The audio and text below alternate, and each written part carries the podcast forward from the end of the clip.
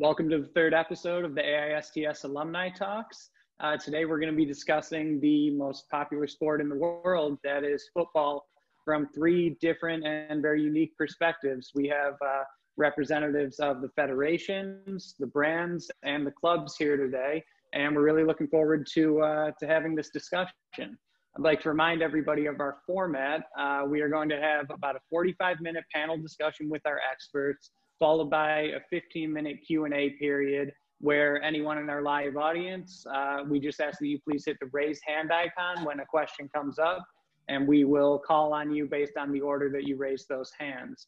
Um, I would like to take this time to remind everybody that this is being recorded and will be going on our YouTube channel. Uh, so please uh, keep it appropriate. And uh, yeah, we're really looking forward to having this conversation. So uh, Claudio, would you, uh, would you mind taking over and uh, introducing our expert panel? Sure, thank you, Peter. good evening, good afternoon, good morning, anywhere you are. Um, Thank you for the three of them joining us. Uh, it's my pleasure to introduce uh, Siri. Wallenius is uh, she's from 2017. She's Swedish, uh, working at the moment with Club Affairs, but with an experience for for a few uh, for a few important uh, for a few important associations. She will be she will be with us more into details soon. as soon as I as soon as I present also Marely Flores with uh, IST 2008, currently with uh, FIFA for now a long time, uh, managing women's football.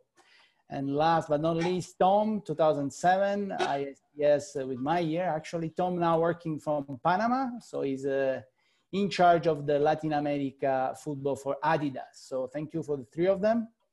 Uh, they, will, they will introduce themselves a bit more into details uh, uh, right now. First question for them, I guess, is, is what we all, uh, as passionate fans and and uh, and um, specialists of football, ask ourselves: How is the current uh, beautiful game coping with the with the lack of spectators in the stadia? From for from your point of view, so if Siri can can start with that, then of course Marely and Tom can, can give uh, your opinion. Well, thank you very much for having us here. It's great to join this panel. Um, and uh, as you mentioned shortly, I'm from a newly started uh, company called Club Affairs. Uh, we're a football advisory group, um, so we give advice and services and support to clubs, leagues, organizations. So I'm in constant contact with different clubs around, mostly in Europe, but also a bit in South America. Um, and your question about how, how clubs are dealing with this with uh, a lack of spectators, I mean, it's quite clear for all of us loving this sport that it's really, you know, it's not the same without supporters.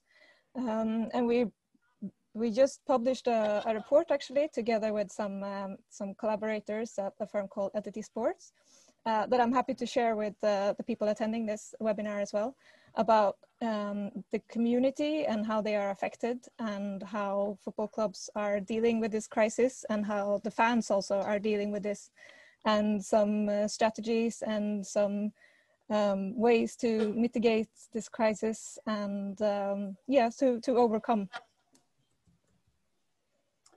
thank you, thank you. Uh, and yes, claudio sorry. we're on the same page uh, Marely, would you mind uh, stepping in now Yes, thank you. I'm very happy to share my ideas and thoughts with all of you. Uh, I mostly work for the women's tournaments, although I have some opportunities also to do uh, men's World Cup and also last year I did beach soccer World Cup. This year I'm focusing more on the under 20 women's World Cup that is going to happen uh, at the beginning of next year because it had to be postponed. And this is one of the things that uh, we need to deal with. Uh, also with the lack of uh, people in the stadiums, we it's one possibility that we might have, but it's, nothing is confirmed. There are too many uncertainties while we are getting prepared for the tournament. So we need to see the evolution, and for that we are also in contact every day with the hosting countries of our different tournaments.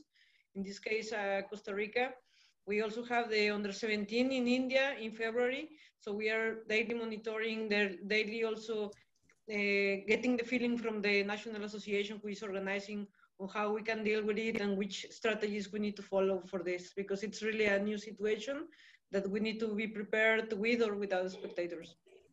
Hello, everybody. Uh, first of all, pleasure to meet you, to be here today uh, in the Alumni Forum. It's a, it's a pleasure to see also some familiar names and many unfamiliar names. So for the ones that are unfamiliar, nice to meet you. Um, since here, let's say in the middle of Latin America, COVID is still very present. So not only football is without public, we're still locked uh, up in our houses since about uh, five months now. So that's a, it's, it's a very, let's say, daily confrontive thing that we're still coping with. Um, I think, let's say, my, my role, what I'm doing today, I work for Adidas. I mean, everybody knows the brand. For seven years now in, in Latin America. The first five years, I was first in Mexico and then, then two years in Panama, uh, working specifically on sports marketing. So all, for all the sports relations for Adidas. So all the sponsoring contracts with uh, clubs, federations, athletes of all sports. And now since a few months, it's, uh, it's leading the, the business unit football in, in Latin America. So basically the full 360 business from Mexico all the way down to, to Chile, Argentina. Um, business unit means from product to overall strategy, campaigns, uh, communication, digital, including, uh, including sports marketing here as well. So quite a challenging business, of course, now during COVID, because although Adidas in general and like any other company and basically is very hit by, by COVID, I think in football is pretty much one of the hardest hit categories that we have. Um, so yeah, you can think about the club relationships that we have with, with sponsor, in terms of sponsorships, uh, the contracts you need to revise because we lose a lot of visibility. Uh, the brand campaigns that you have, the, the storytelling is completely different. The platform is different. The consumer has a different mindset right now. Uh, and not, let's not even talk about product sales, all the, the millions of inventory in terms of shoes and jerseys that we're not selling right now that will have an impact until even until 2021. So yes, it's a very present topic, um, but at the same time, it's also probably offering even some good things um, when you literally look at the calibration of the whole sports, sports world. So plenty of stuff to talk about, I would say. Definitely, thank you all, and um, and, and, Tom, you you just mentioned it, and you all briefly touched on it as well. Um, things are going to have to change uh, going forward. Business as usual is not what it was six months ago, or certainly a year ago. Um, so I wonder if each of you could could maybe take a take your turn and discuss a little um, what changes your your whether it's federation brand or organization uh, has had to make and how you see how you see yourselves being successful within the sport as it's changed moving forward. And and why don't we uh, go to Marely first if you don't mind? Yeah sure. Well in our side uh, from federation you are the main uh, part in terms of the contacts with the national associations in order to organize the tournament. So for us, it's very important to have plan A, B, C, D, E, because anything can happen. The situation changes every day. And for us, it's very important that everyone is safe, which is our priority. So we are also, uh, we have developed as well um, the back to play uh, measures. Also, we are uh, have a task, task force with the medical team that they are developing these, these regulations and also benchmarking with other organizations so we can also follow some patterns that have been tested. I also think that um, in order to to make the changes or to implement uh, according to what is happening in the world, you need to keep very much in contact with all your stakeholders. For example, you need to digitalize more. You need to, uh, if you will have spectators in your stadium, you need to take all the measures you can in order to make it safe. Uh, this also applies for the teams. Teams, even if they don't have spectators, they need to be also safe in the stadiums, in their practices. So um, these are all important issues that we need to take into account that one year ago, some months ago, we didn't even had to uh, consider. And also you need to keep the fans engaged. So I think that's one of the most challenging parts, but now with the digital world, you can create content, you can keep uh, spectators informed. Even if the game is not going to happen with spectators, they need to know when it's happening, if it's going to be broadcasted, where it's going to be broadcasted. So I think it's a whole new uh, mindset that you need to have, and you need to be open and ready to face the challenges that come every day and in different parts of the world. That's also something that makes it very interesting that okay maybe in europe now some things are easing but in latin america as tom said it's only like the peak now of the of the pandemic so yeah you need to take into account how is the whole world working and it's very very challenging but it's also very interesting and it's a very good learning curve as well Thank you. And uh, wait, I guess we'll just go in order on the screen here. So Siri, uh, if you could talk about that from the from the club's perspective. Yeah, well, I agree to a lot what Marely was saying right now. Um, I think we haven't seen the full repercussion of this crisis yet. I think still, I mean, we, we don't really know what to expect and, and the long-term consequences for this because uh, during the spring, I mean, all clubs, the whole football ecosystem, everyone was just in crisis modus and just trying to solve the, the first shock and the crisis and what to do and just get the competitions to to finalize them because of all the sponsorship deals or the broadcasting deals etc and just trying to cope with all the, the changes. So i think we we don't know yet uh, everything that actually will change um, afterwards. Um, also in relation to kind of calendar and these kind of political uh, decisions but also the transfer market or uh, global movement. I mean, we don't really know yet where this will take us. And I, I heard today in France also, I mean, it, the cases are increasing again. So it's not just Latin America, it's also in Europe where it's increasing. So um, we don't really know yet. But uh, for sure, clubs uh, are very creative on coming up with uh, new solutions and uh, they're very flexible to be able to change. Um, I think that's what we have seen um, to, to new rules and new um, health uh, checks and, and everything. Um, I think a major change for uh, many people within football is that um, they were not allowed to decide for themselves. Uh, and I think that was kind of a shock this spring um, that actually a government stepped in and said, you're not allowed to, to, to have games or sports. And I think that's very new uh, because they're so used to always being able to decide for themselves. Uh, but I think some trends that we are already seeing when we when we speak to different clubs is that a lot of things will change, and there's going to be a lot of ownership changes of, of clubs. Um, there have been discussions, of course, with um, the Newcastle deal has been very much out in the media, and Roma has been sold, etc. But I think a lot of small and medium-sized clubs are out for sale. So I think there'll be a lot of changes uh, happening and a lot of restructuring within the clubs um, and a lot of players moving around, maybe moving home to a greater extent. Um, so, well, it's going to be interesting to see all the, uh, when we look back in a few years and see everything that actually came out of this crisis. Uh, let, let, me focus a little bit more onto the fan side. Um, because I mean, we've seen already in the past, uh, it's been six months already, you know, probably a bit less, five months, uh, you really see the, the, the change into the, how the, the football is consumed. How is, uh, I mean, it's obviously more digital, but his appetite is still there. Is uh, we are we are seeing the, a switching in the interest of of fans, or we are still or we are all still there waiting for for the whole football to come, and at this moment we are still using it and consuming it. What's your opinion, Tom? Let's start with you. I think that's a that's a tough question, and actually that's what we think about actually every day. Well, not every day, but quite a lot about in the office, and, and really also okay, what is the role as a brand there? But I think right now what is happening is that actually the role of football is changing, and because it's not all about football anymore. It's more much more about togetherness. It's about coming out together out of this crisis and really having this. Uh, it's it's more like a, a it's passion. It's a driver for looking positive into the future and because it's the way that football is back on pitch, it's a distraction for many people that for months it wasn't. And let's say they have it now, let's say tough in personal lives. So I think um, the role of football in that sense is changing. It's also, if we look at it specifically for Adidas, it's what we're now missing. It's yes, I mean, you see fantastic reactions. I mean, I think the new concept of the uh, the Champions League, despite the fact that there is no public uh, on the on the, the tribunes, I think the, the, the quality of the matches were really good.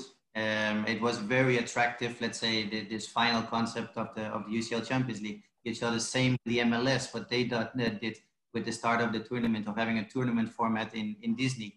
At least for the fans, those are newnesses and was really really really nice. And really the let's say the owners reacted really well on on the presented situation. Nevertheless, I think where football also now needs to reach out to professional football is to the whole amateur part, because that is still blocked in many, many parts. So people are still not able to play football. They're only uh, able to, to watch football. And as long as that take, at some point there will be a disconnection. So, that, mm. and of course, it's a brand. That's where our consumer is. So it's highly relevant that for amateur football is back on pitch. And you, you try to connect through digital storytelling through the clubs we work with, with the players. But I think there is also a fundamental part now for federations, especially for clubs, that they take this also this governmental role. They have power.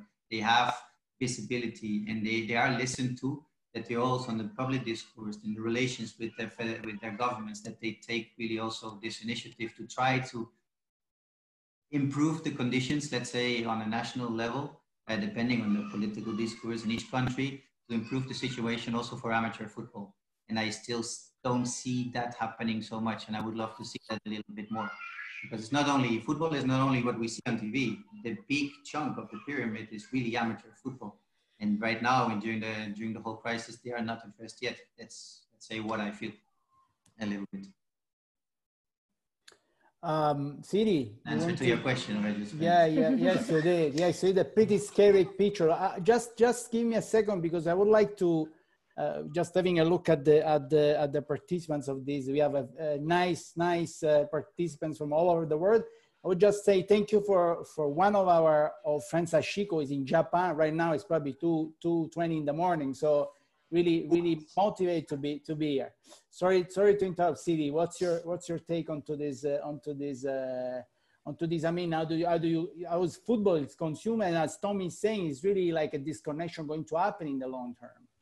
Yes, and that was also what I was trying to say as well with the repercussions that will come much later. And exactly what Tom is saying that if we lose the bottom of the pyramid, then you will lose fan interest in years to come or talents even.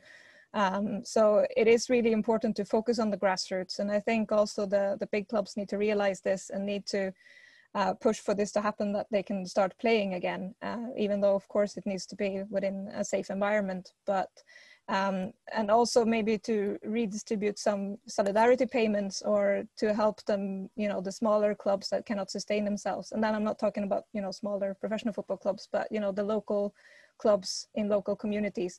I think it's very important that they get support so that they can continue because otherwise they will be very difficult to sustain the, the, the, the big, the top of the pyramid uh, in, in a few years to come.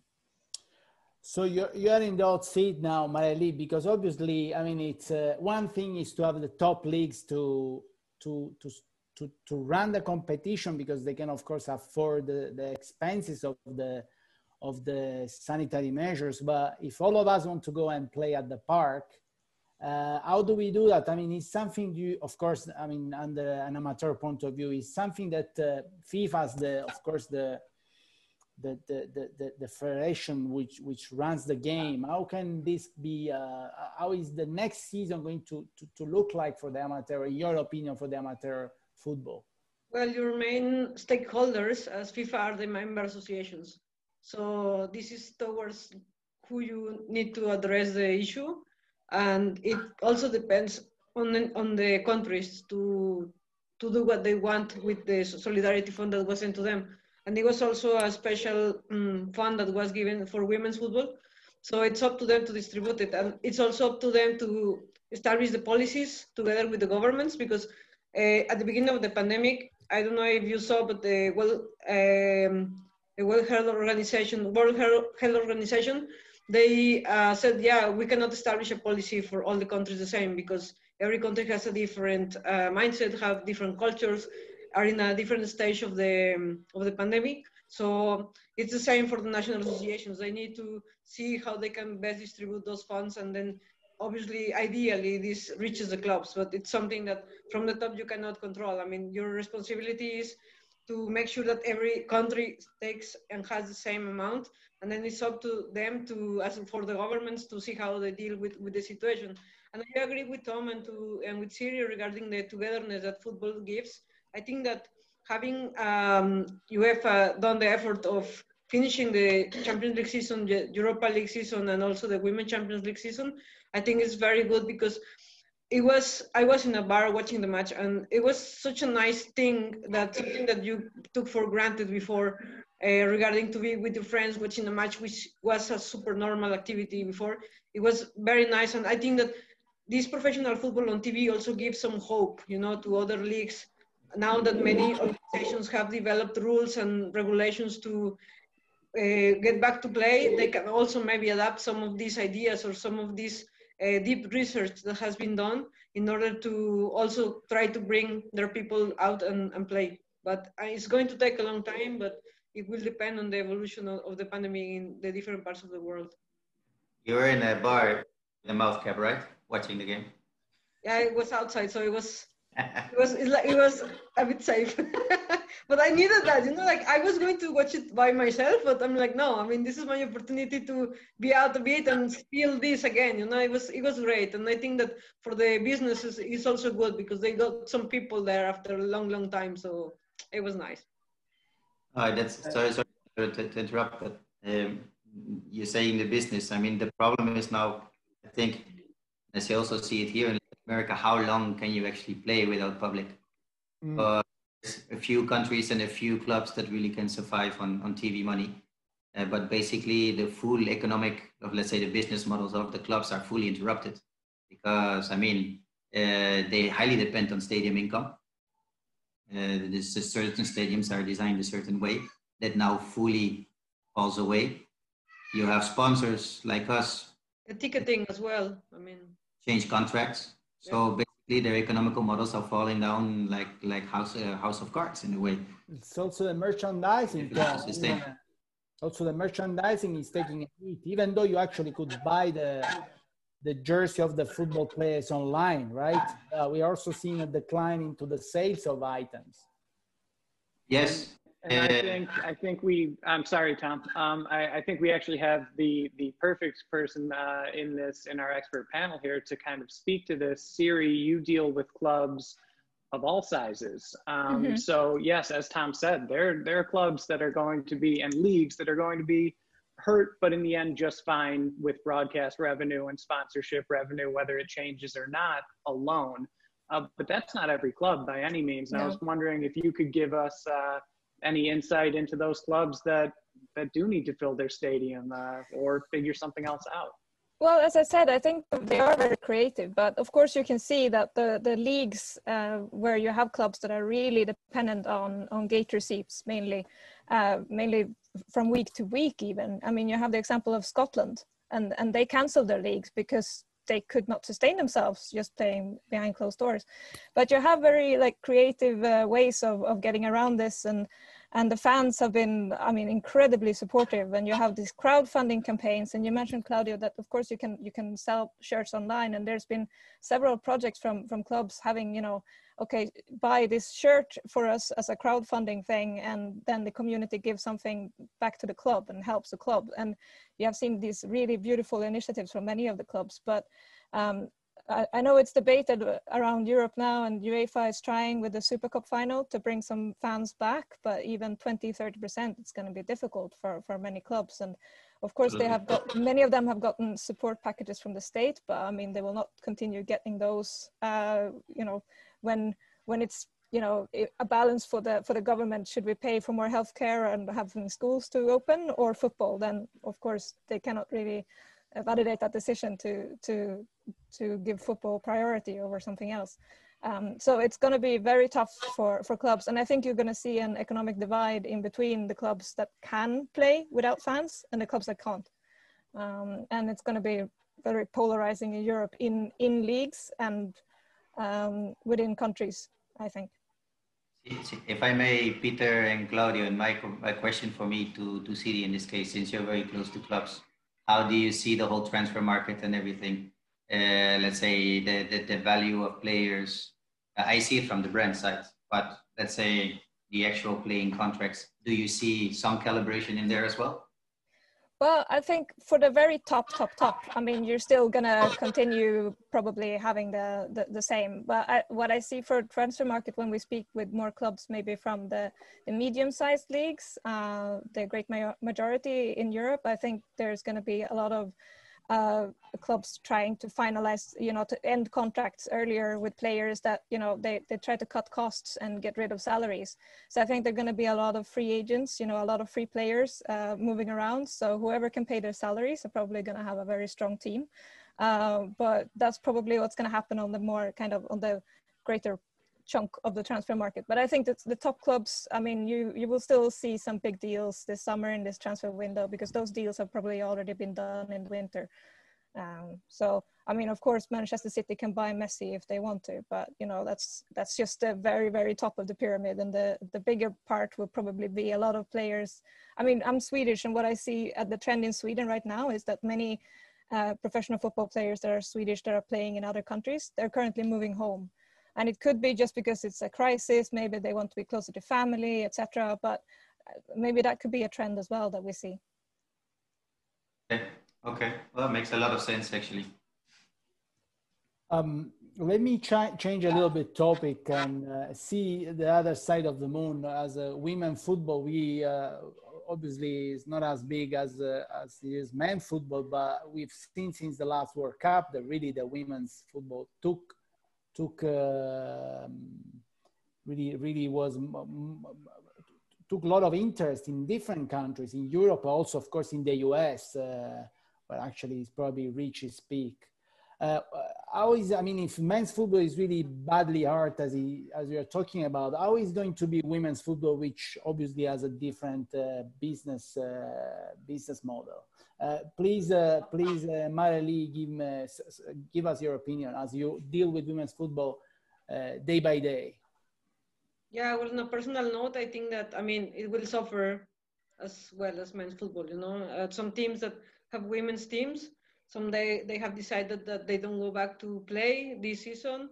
Uh, some others have not considered it for the next season. So it's, it's we're in the same world and it's a domino effect. So I don't think uh, it's um, it's a different uh, story. You know, it's, it's exactly the same. And if uh, men's football is suffering, women's football is suffering as well. So it's a shame, but it is what it is. And well, I, I think that from now we also need to yeah to to think how we can survive on that sense because obviously France was a big milestone in women's uh, sports and women's football as well. Well, I don't like to call it women's football, but yeah, it's, it's football at the end. It's the same same game.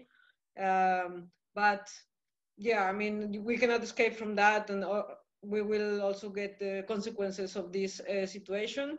Now we are looking at 2023 as our flagship event for for football and uh, for women next next uh, edition so yeah that's what i can tell you. I mean i don't think there is any anything special about it. It's just the same uh, bad effect that has happened with the with the men's football as well. So uh, sorry sorry peter. forward on that.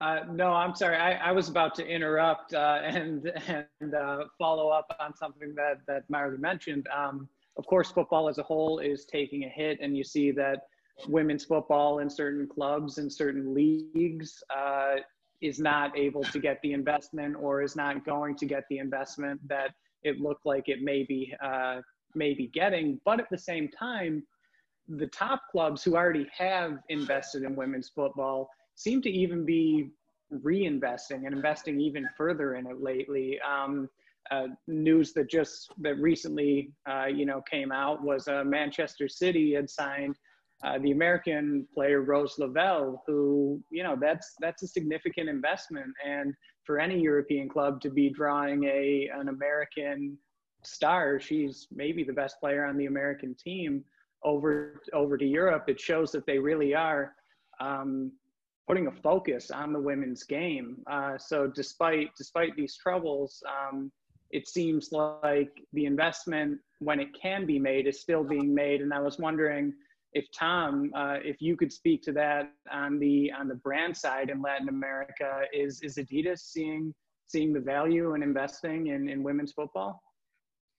Let's say there's a difference between Adidas and Latin America um, still because it's on uh, let's say in Latin America you see a, a huge growth and importance in Mexico, for instance, with the Mexican League, the Women's League being very, very well seen. And really, there's some teams that fill stadiums like men, uh, like for instance Tigres in Monterrey. In uh, other parts of Latin America, it's still very masculine. And we as a brand, we try to disrupt that a little bit. On a global level, yes, there's absolutely way more interest in, in female soccer. I have to I have to admit Nike is doing a fantastic job in a way in their communication. They're way more aggressive than we are, and they're really localizing that, really uh, addressing the female player, not only for a topic of, let's say, women's soccer, but really, I think, addressing the women as a whole through football. Uh, with a much wide, larger objective. And I think they do that really well. And we can, for sure, in our marketing, learn from that internally it has a lot of importance uh, products are being created will come to the market because we see clearly growth uh, in that in uh, in the women's part. However, what is still unknown, where is actually the full potential? And we quantify the market. It's still a little bit a chicken or an egg story. We first have, let's say, the, the, the, the women's sector fully developed and then we come, or we also fully develop and push growth. So it's still between, let's say, uh, finding that balance and a little that, that tipping point. Um, but yes, it's for sure growing. Um, also with, let's say, I think brands overall tend to focus much more on women than, uh, than on men lately from a brand communication and from a consumption point of view. Yeah, another positive side of that, thank you, Tom, is that um, the Women's World Cup in France gave a lot of exposure. So I think that's that's an area of, of, of opportunity that we have in women's football because uh, the also some players from South Africa were showcased at the World Cup, and they are now in clubs in uh, even playing Women Champions League. One of them is uh, in Glasgow. So I think that yeah, we can also relate to that to the top of the iceberg on this on this side. But yeah, that's what I wanted to add.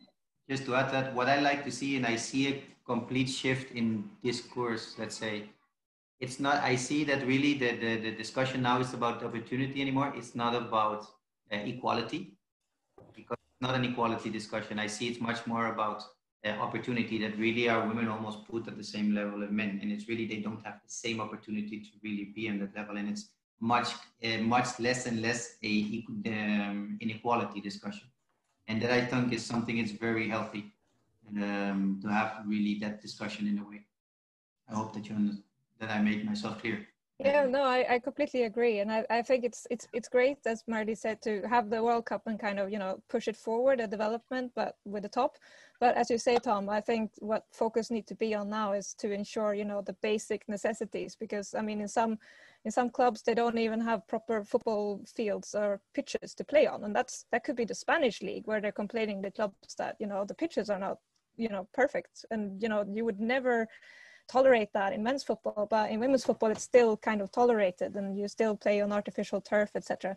So I think you know you you kind of need to still you know focus on the basis and you know really um, before you can take the next step because it's great to have that uh, World Cup and, and UEFA is now investing in the Women's Champions League. I was part of the task force um, to to do the new format and you can see that they're investing and they're getting new sponsors. Um, PepsiCo finally got their deal done uh, yesterday. It was announced. So I mean, the brands are there and they're seeing the value of women's football. So I think we, you know, um, hopefully this crisis will not stop the process uh, too much. Um, and from a club side, what I what I kind of see there is maybe the the new clubs that kind of um, just got into the game they might be a little bit hesitant now. Should we invest in this? We're losing so much money on other sectors. Should we really, you know, push women's football right now? But I think the clubs that really have it invested in their strategy and have been doing it for a long time. I mean, as you say, with with Manchester City, uh, Peter. I mean, they've had success and they've built that for several years now. So I don't think they're going to give up on that. Uh, and the same with Lyon, same with many other clubs. I mean, it's so integrated into their their club and their strategy. So I mean, they're not really going to give up on that right now. And and then you can go to the, the really small clubs. Actually, I would like to do that, uh, you know, example as well. That the standalone women's clubs. When I've been speaking to them this spring, they're like, crisis what crisis we're always dealing with crisis we never have resources i mean we're used to this we're we're survivors so i'm not too worried about them either but of course you know um, they still need support um, but i think i mean they're passionate about what they do. So I don't think they will just give up on this. Yeah, I agree with you, Siri, because also clubs like Lyon that have been consistently in the final of Women Champions League, I mean, several times, and they have won it. I remember when I was working at UEFA back in 2014, and I met the guys from Barcelona, the, the, the women's team, and they were only starting the project. And in very, very short time, with investment and the resources, they made it to the final of the Champions League last year. So I think that it, there is a lot of potential and there is a lot of opportunities to grow it fast. You know, it's just they need to to be there's need to be investment there, but mm-hmm. some clubs do it, do it and they do it well. But you can see that the the, the, the you can really see the ones that do it genuinely and the ones that might just do it because of external pressure that oh everyone else is doing it so we need to do it or you know someone else is requesting it so we have to do it. But you can see also i mean i think barcelona is a great example because they they really invested in it and they really committed to it and they got the whole club behind the project so they've done an amazing job. Probably but also is i think very important that i mean at the club at the club level at some point you need a bigger font of talents and that happens, and that's with uh, with men and with women's soccer, women's soccer exactly the same. So mm-hmm. I think that they're doing a great job, but we also need to step up our federations to really create this infrastructure on a national level. That when you're a young girl, that you really have this pathway in order yep. to go into a professional club under 15, under 17, under 19, and I think that's where you still. Uh, in many parts of the world, you see discrepancy in the level of maturity when it comes to here also the amateur, let's say this feeding structure into professional football. Mm-hmm. Yeah, five minutes before the questions. Um, there's already somebody, um, somebody who is uh, who is uh, ready to ask questions. Uh, well, we, I would like to leave with some positive note anyway before the questions start to raise because it, it all seems like uh, the world is ending, but uh, probably, I mean, the history has shown us that from all the crises, we always uh, come up stronger. What's the message? I mean, we're trying to get out of this. I mean, definitely there is something to be changed. Uh, what I mean, football, the most popular sports in the world, needs to really do in just a quick word, in your opinion, to to survive this and to keep to keep up stronger after this. Uh, who wants to start? Uh, maybe. Yes, no problem. Well, I think if I can put it in one word, it would be teamwork. You know, we all need to be flexible. We all need to work together. If the government has regulations, uh, we need to follow. If uh, the federations establish uh, rules for the back to play, I mean, teams need to respect it. So it's a teamwork that we hope we can uh, do together in order to to get out of the, this crisis uh, as, as, as yeah as fast as possible. And i think that also the normal that we used to have is not going to be back the same way you know? It's going to be different. We have improved ourselves. We have to improve the, uh, organizations and uh, also the pathway that we need to follow to get out of the crisis. But i think that the, it will be not a normal back to normal. It will be like a new normal that we will need to deal with. And we will try to do it as best as we can as a team in I'm talking about the whole world, all stakeholders, not only football, but also organizations and other people who are also leading organizations. Uh, Siri wants to, you want to give your opinion on that? I think teamwork is a great word, Marely. I think really we should, we should work on that. Uh, well, I think really this crisis has been a big eye opener for for so many within this industry um, and i hope it could be a serve as a good lesson actually um, and as you said, Marely, that we really understand what, that we need each other. And um, I think for many people within football, maybe on the top and the decision makers, that they really understood that wow, we really need the fans and and we we need everyone and we need all all parts of the chain for for this to work. Um, so I hope this is a, a lesson that, that, we can come stronger out of it. And uh, I mean, it's it's tempting to make a reference back to the economic crisis in in 2008, but I mean, football market has grown incredibly since then and that economic crisis. So, well, hopefully, fingers crossed, we can come stronger out of this as well. Tom? I agree. And as a brand, I include myself in that, um, in that teamwork. And I like to quote here with a little anecdote I had with the, let's say, GM of LA Galaxy, who worked in Latin America before. What happened in Latin America, everybody wants to grow. All clubs want to grow. Football is very intense. It's about hate and love, literally Uh, there's it's pure passion. So if you want to grow, you want to grow at the cost of your direct competitor. So I go up, you go down, basically. What is the direct? What is in the philosophy in the MLS is quite interesting. Yes, there's this competitiveness, but they really want to grow together. So you have your rival, LA Galaxy, against LAFC, but their common objective is to make football bigger in order to compete against other sports.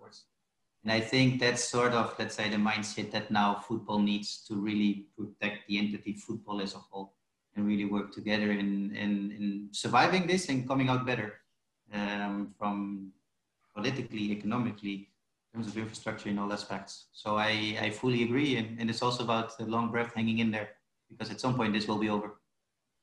And then just a quick question, Tom, on, on, yes. on that note. Um, I saw that Mexico now changed so that they're a closed league for a few seasons ahead. Do you think that will be something we will see more, the, the MLS model? They changed, sorry? They changed into a closed league, the Mexican Football League, for yes. a few seasons. So do you think that's a trend that more leagues will do that across the world? No, I don't think so. It's uh, it's really an independent. Let's say, as I see what we saw, uh, let's say it's sort of still an independent uh, Mexican decision so far. So, um, but maybe you have other information. I don't know, Marely. I was just interested, you know, in South America, since you're, you know, if you had some. No, in general, also strangely, the Mexican league works different than the Argentinian league and works different than the Brazilian leagues. Mm-hmm. Uh, apertura, clausura, two halves, and then with uh, the final, the final tournament concepts. Whereas in Brazil, Argentina, they play from January to December. It's a little bit different.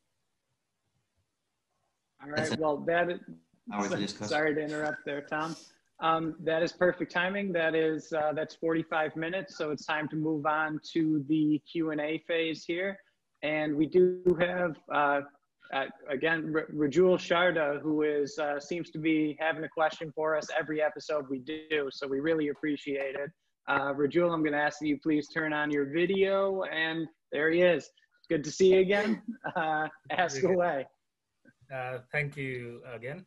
Uh, so I, my question is more about your comments regarding the UEFA suspending the transfer uh, fair play policy, uh, financial fair play policy. So I mean, at the at, as it was discussed, there's a huge parity among clubs. There are clubs that you know even in this market who can afford to sign Leo Messi, and if you look at Chelsea, they're on a signing spree, and that, that looks like there's no, not going to be stopping them soon.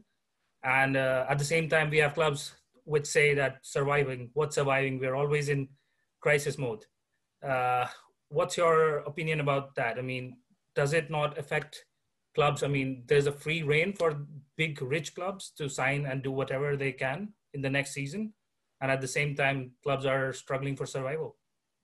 Uh, thank you for the question. No, it's it's really interesting, and it's uh, I mean, as I said before, I mean, we're I think some of the decisions taken now, it's kind of do, done in crisis mode, and then we'll have to see the repercussions of this later and see how it actually affected market. Um, but you know, this this that they suspended these FFP regulations. I mean, it is mainly for those clubs that you were mentioning, the ones that really try to survive, and to not, you know, to to punish them, you know, double. That okay, they're on the brink of, you know uh, not existent anymore should really UEFA then punish them because they cannot fulfill their budget requirements. So um, I think it was wise to do that just for the first season, but I think they're going to have to evaluate it very soon and just see, you know, um, also those kind of exceptions to the rules. And I think after the Manchester City case as well, I think they need to go through the rules and regulations um, just to maybe close some loopholes, etc., from UEFA side. What do you say, Marely, uh, speaking from the federations? To be honest, I leave that answer to the expert.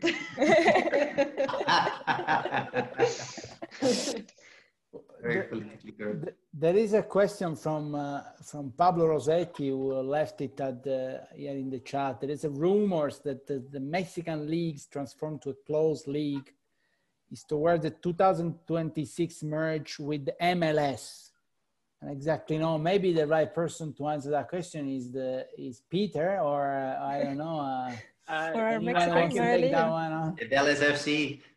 Yeah, I, I can speak to it, but I certainly can't answer it. I, I don't know that there's anyone in the world who can. Um, um, since we've announced our host, our, our panel, but not our co-host, uh, Claudio is, is referencing, I do work for FC Dallas in Major League Soccer.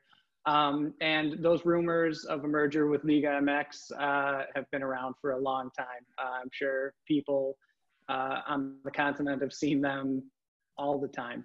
Um, they are just rumors. Uh, I, I, whether whether there are actual conversations going on behind the scenes, I think there are very few people in the world who can really speak to that. Um, but I've I've heard that rumor as well.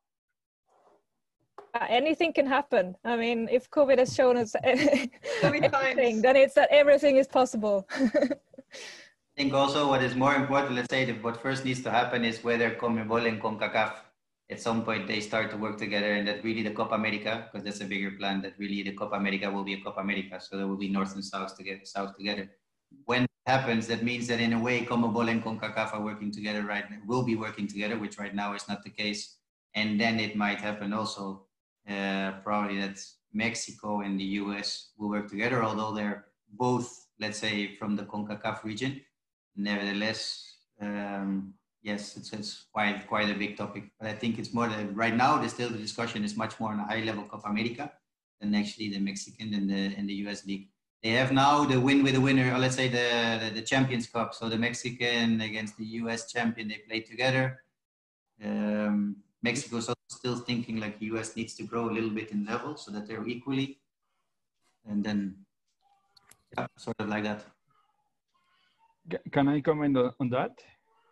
Please, sure. Pablo, go ahead. Yeah, yeah. So, sorry, it was uh, just a, a, comment on that that that's the thing as uh, Siri mentioned that anything can happen and uh, the champions uh, cup that now the MLS and Liga MX is considered as the first step for a, for a, a merger in Liga MX and also that MLS asked uh, Liga MX to be a closed league in order to start the conversations for towards 2026 but as uh, Peter, uh, Peter mentioned, it's just the rumors that you hear here in, in, in Mexico.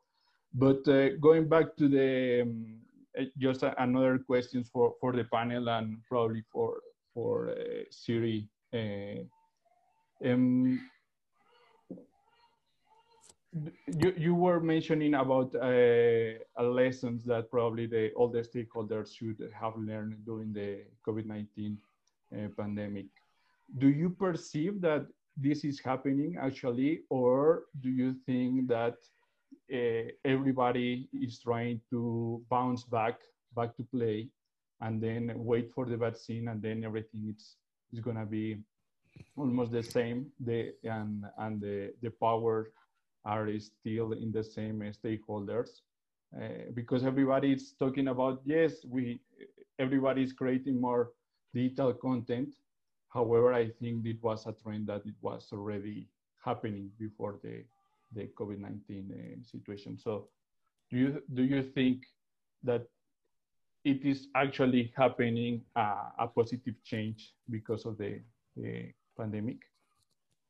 Well, unfortunately, people tend to have a very short memory, um, but maybe that's very, uh, you know, uh, not very nice thing to say about uh, main uh, football governing bodies. But I think you know during the crisis, well, when the first kind of hit, uh, I mean, everyone kind of put their you know differences aside and really started working together. And you could see that in all these kind of task forces. I was involved in one with the women's football at UEFA, but also I was you know hearing from the other task forces that you know everyone just come come together from the players union to the club associations to the governing bodies and just like how do we solve this what do we do um, so i mean it's great to see that at least we saw that they can do that there's a possibility for everyone to come together and create something and be able to work together and set uh, their differences aside however if they will do that in the long run i think it's uh, I really don't know. Uh, I mean, I wish I had a crystal ball to reply to several of these questions, but you know, we don't. But you know, you, I can hope for more unity and teamwork, like Marely said.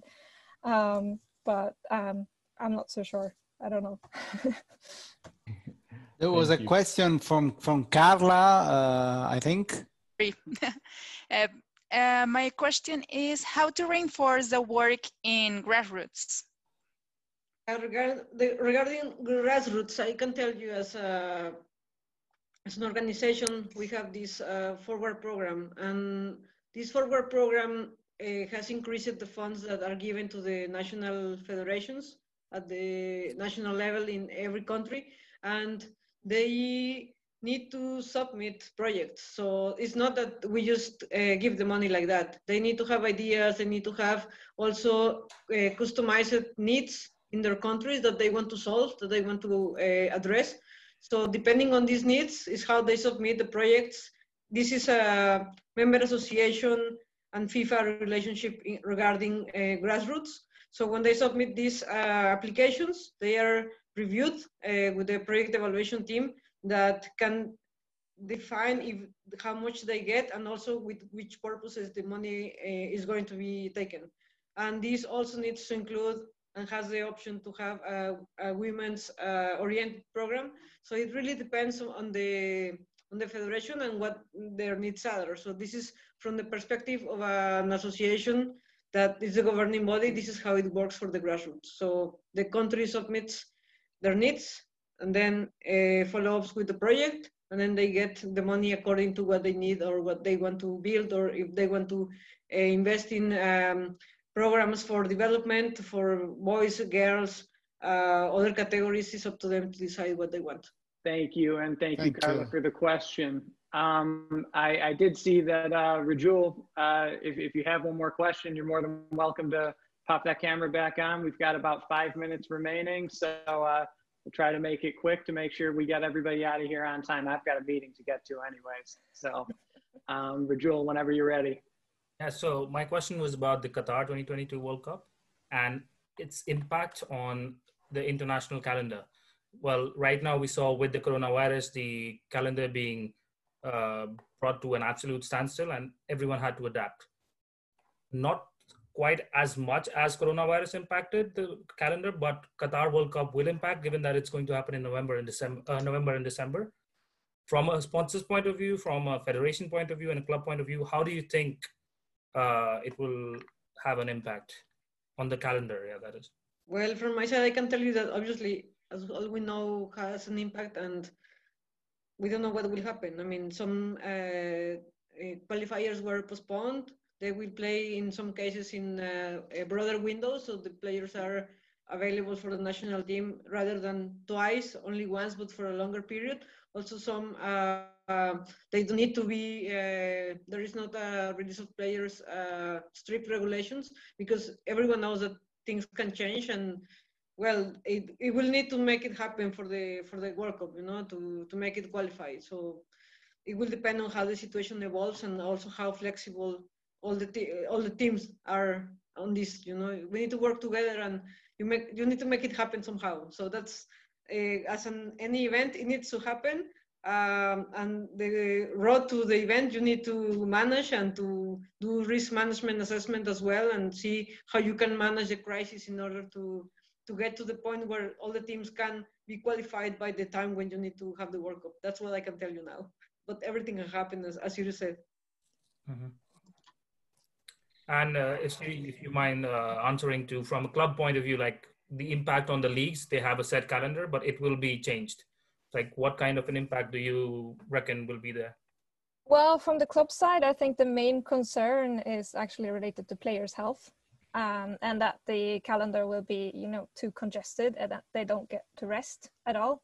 Um, so I think the main worry will be also, you know, after the World Cup, how long rest period they can get because usually uh, World Cup or Euros is in June, and then they usually have July and August. But if you're already disrupting the, the calendar in the middle of the season for many, um, and then having a, a break period, it's going to be uh, difficult. So I think you know there has been these kind of discussions on how to do it with players' health and both regulations around rest periods but also regulations i mean in women's football it's been discussed because there's been so many games for for for the female players um, to have maybe a cap on how many national team games or how many club games they're allowed to play per season.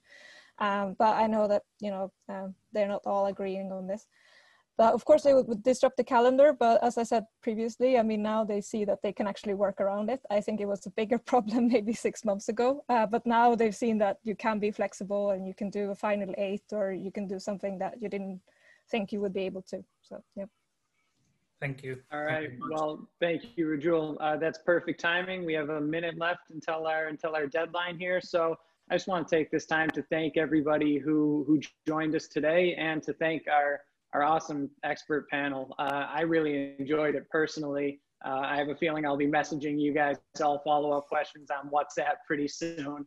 Uh, so thank you very much, and thank you to my co-host Claudio.